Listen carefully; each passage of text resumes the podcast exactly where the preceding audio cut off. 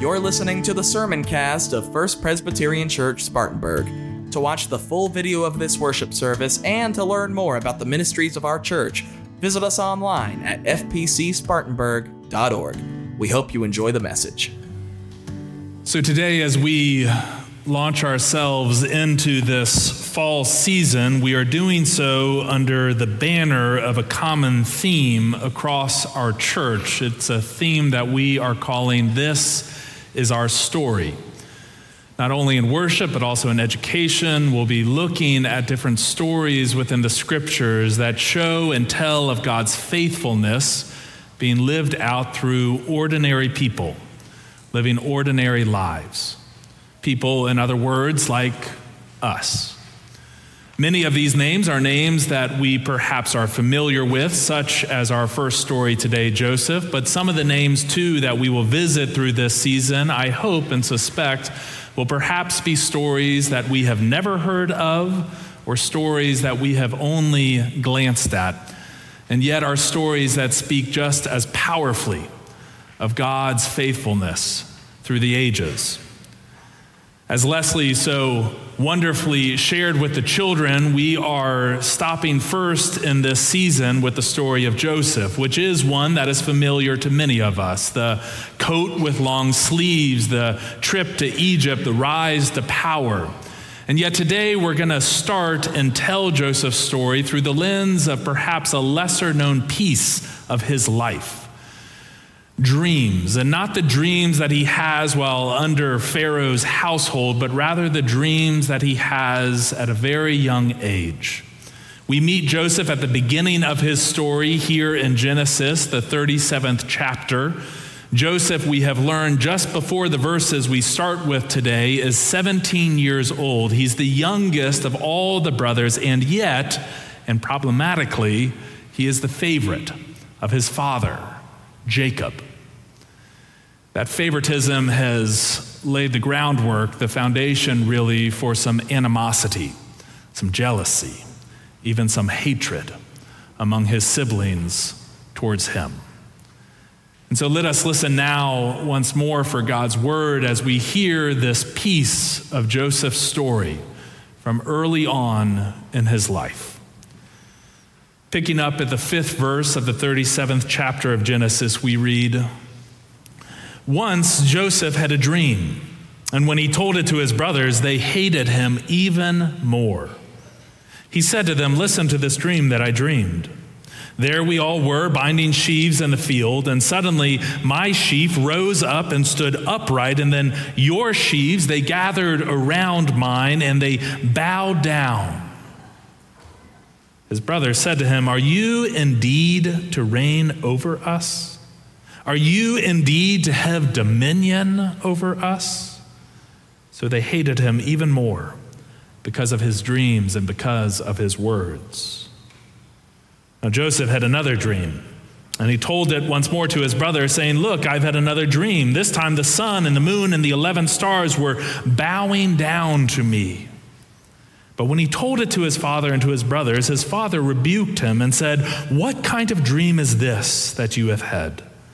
Shall we indeed come, I and your mother and your brothers, and bow to the ground before you? So his brothers were jealous of Joseph. But his father, well, his father kept the matter in mind. Friends, this too is the word of God for the people of God. Thanks be to God. Will you join me in prayer? Let us pray.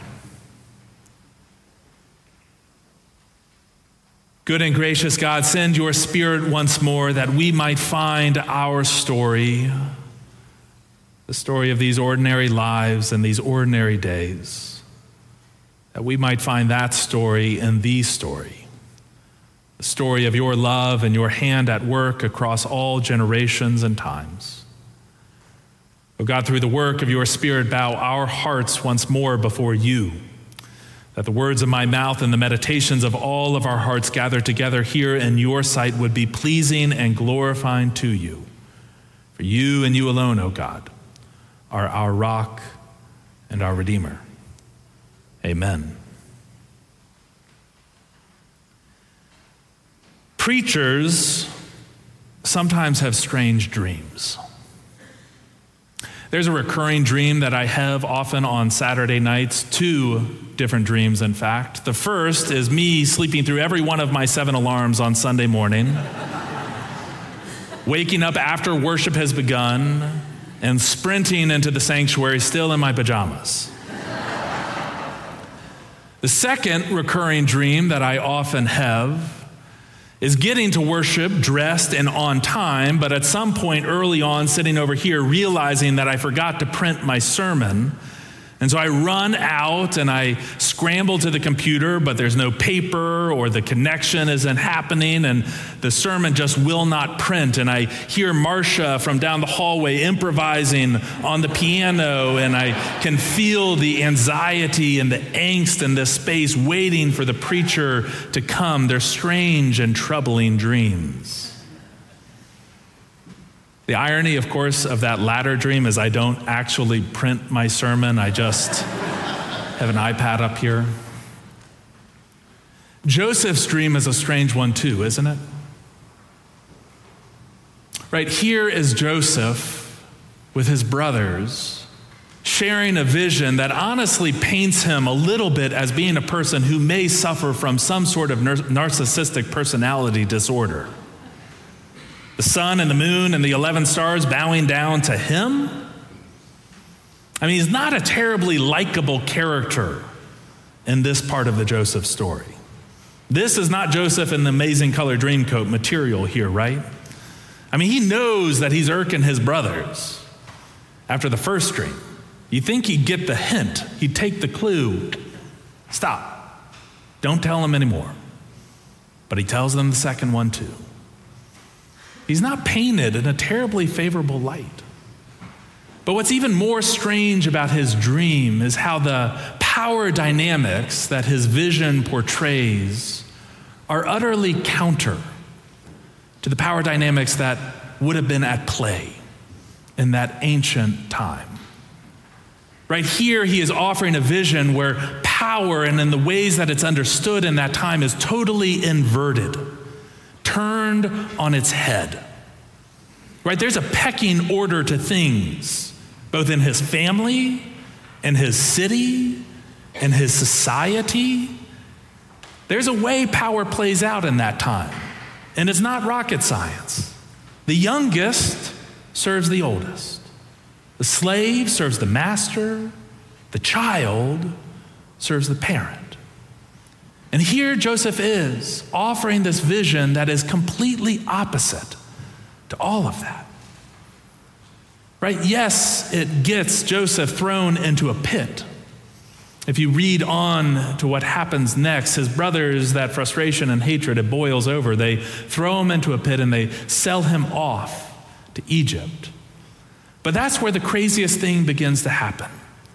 Because what we learn in the events that follow is that these strange dreams, they actually come true. This is a little bit of a spoiler in case you haven't got into Joseph's story before.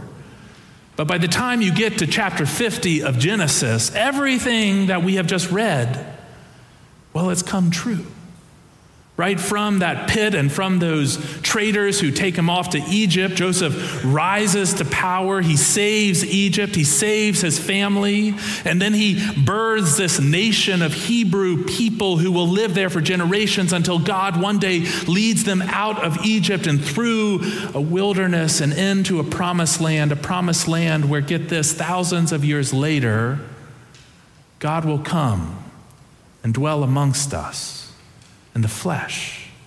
Right? This promised land where God will choose to come in the form of a tiny baby. In many ways, these strange dreams from Genesis 37, they set into motion all of the events that ripple out and ripple out until we get to Jesus. There's a strange story that I remember coming across a few months ago.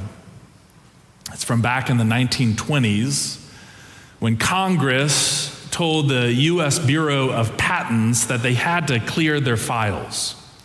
I guess they didn't have the cloud back then, right? They had actual file cabinets, and Congress at some point caught wind to the fact that those cabinets were overflowing with all of these ideas and inventions that 90% of which would never actually come to fruition. And so Congress told the Bureau of Patents, you have to have an auction and sell off some of these excess ideas and inventions. So in 1926, the Bureau of Patents had this massive public auction. Now, a lot of the ideas and inventions and patent applications that they sold off to the public at this auction were laughable. There was one that was for a glowing cat. I don't know how that works, but it was supposed to scare off mice at night. There was a patent they sold off for an adjustable height uh, pulpit, which frankly I actually think is a pretty good idea if anyone out there, right? So, based on the height of the preacher, the pulpit could go up or down. My favorite was a patent application that consisted of a, an invention that was just a tube, and it was for people who snore. And the idea was you put one end of the tube in your mouth and the other in your ear, and so it would wake you up.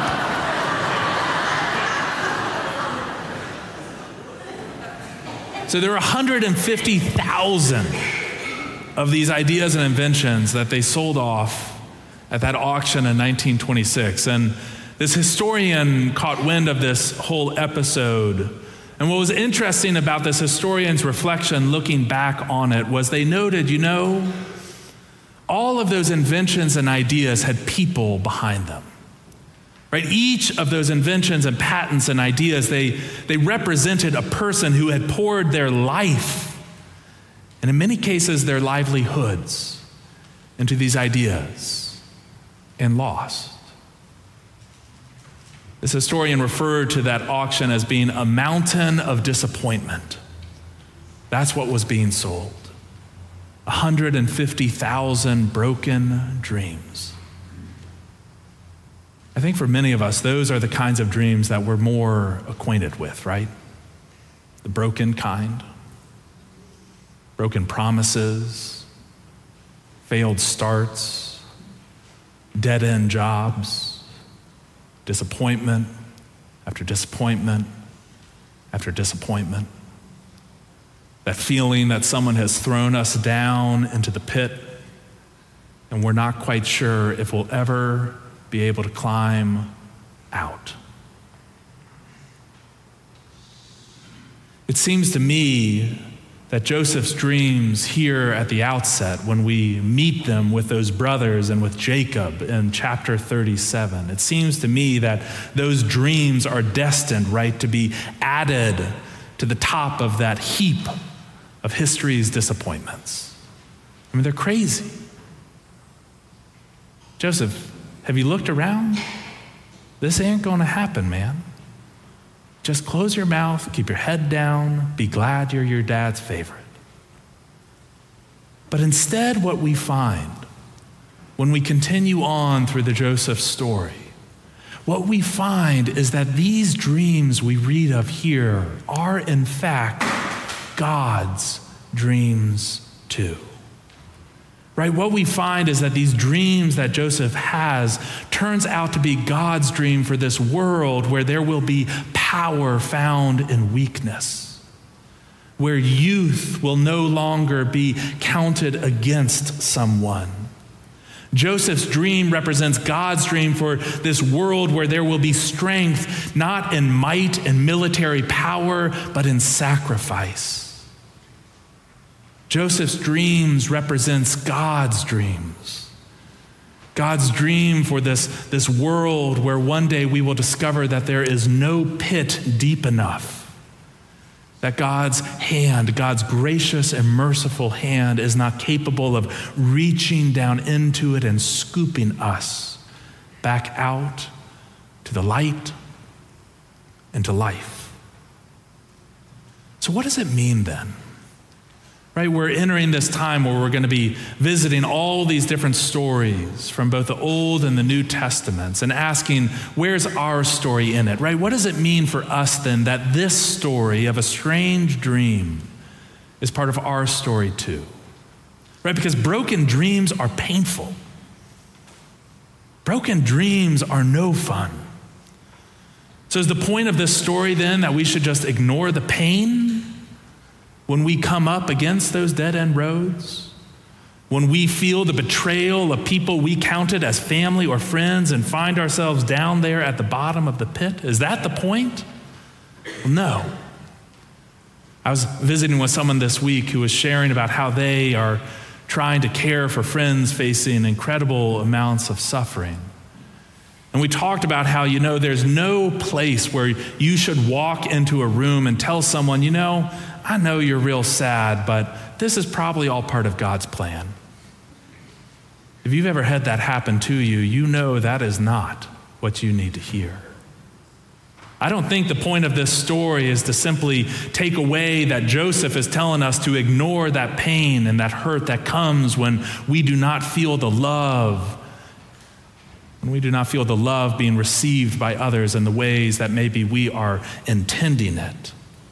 But what I do think this dream means is that as disciples of that Savior who does come, as people who know where this story ultimately leads, it means that we should be people who are never closed to the possibility of being surprised.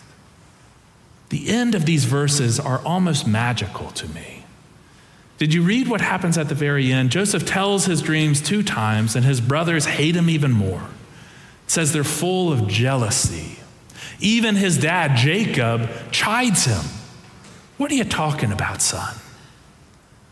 But then there's an amazing piece at the very end where the narrator tells us that Jacob kept these things in mind where Joseph's brothers turned off even an inkling of the possibility that their brother may be onto something, that his dreams may be more than just his dreams, Jacob isn't quite ready to close off that possibility altogether. He kept these things in mind. He allowed and remained open to the possibility that maybe, just maybe, these dreams would come to pass. The possibility of being surprised, the possibility that maybe the story is not completely over, that there is still more to come. I was thinking as I prepared for today and sat with Joseph this week about the trees that are just outside the doors of the sanctuary, not the trees outside. They're trees out here in the tower room. If you came in from the back, maybe you can go through this way on your way out, or we have trees over in the Family Life Center too. This is an idea that came up as we were preparing for this theme of This is Our Story. How could we as a congregation be invited to tell our piece of the story? To share with others where we have seen the intersection of God's work in our lives and the work of God in this congregation. And so, these trees out here, there's some instructions and pieces of paper where you can add your own leaves, these memories. I think some of the prompts are like, What's your first memory of worship? What's your favorite Wednesday night meal? But we also added one prompt that goes like this What is your hope for the next season, the next chapter? In the life of our church. And the more I was thinking about that prompt and those trees and this story, the more I started to think about that question a little differently. It made me wonder what is our dream? What is your dream? Even if it's a strange one, what's your dream for this next season, this next chapter in the life of our church? I'll tell you mine. My dream is that we as a church would be more like Jacob, Joseph's father, and less like those brothers. Right? That we would be people, in other words, who are open to the possibility that God may yet be doing a new thing. Yes, in our lives individually, but also in the life of the church. Right? My dream is for the kind of world that Joseph dreams about in these verses, right? A world where the powerful get humbled sometimes and where the weak get lifted up. Jesus had a different way of framing that dream. It's a dream for a world where the first will be last and the last will be first. Right? I have a dream for a, a peaceable kingdom. The kind of kingdom where that hatred and jealousy that fills those brothers' hearts in such a human way. I mean, we're all those brothers, let's be real. But my dream is for that world that Joseph dreams of to come to pass, where that hatred and jealousy will one day be replaced by grace and life and forgiveness. Right? My dream for our church, in other wor- words, is for a world like the one Joseph dreams of, where we might actually believe a world like that is still possible. But I know that a dream like that may not strike you as being all that different than a glowing cat. Another dream destined for that mountain of disappointment. But then again, if Joseph is any indication, sometimes our dreams, even the strange ones, well, they turn out to be God's dreams too. Friends, may we be disciples who dream, who are open to the possibility of being surprised. Surprised by not only what comes to pass because of our actions and our words and our lives, but more so surprised by the ways that God's hand works through us to bring God's dreams to life.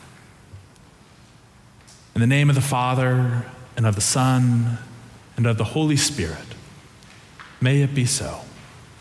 Amen.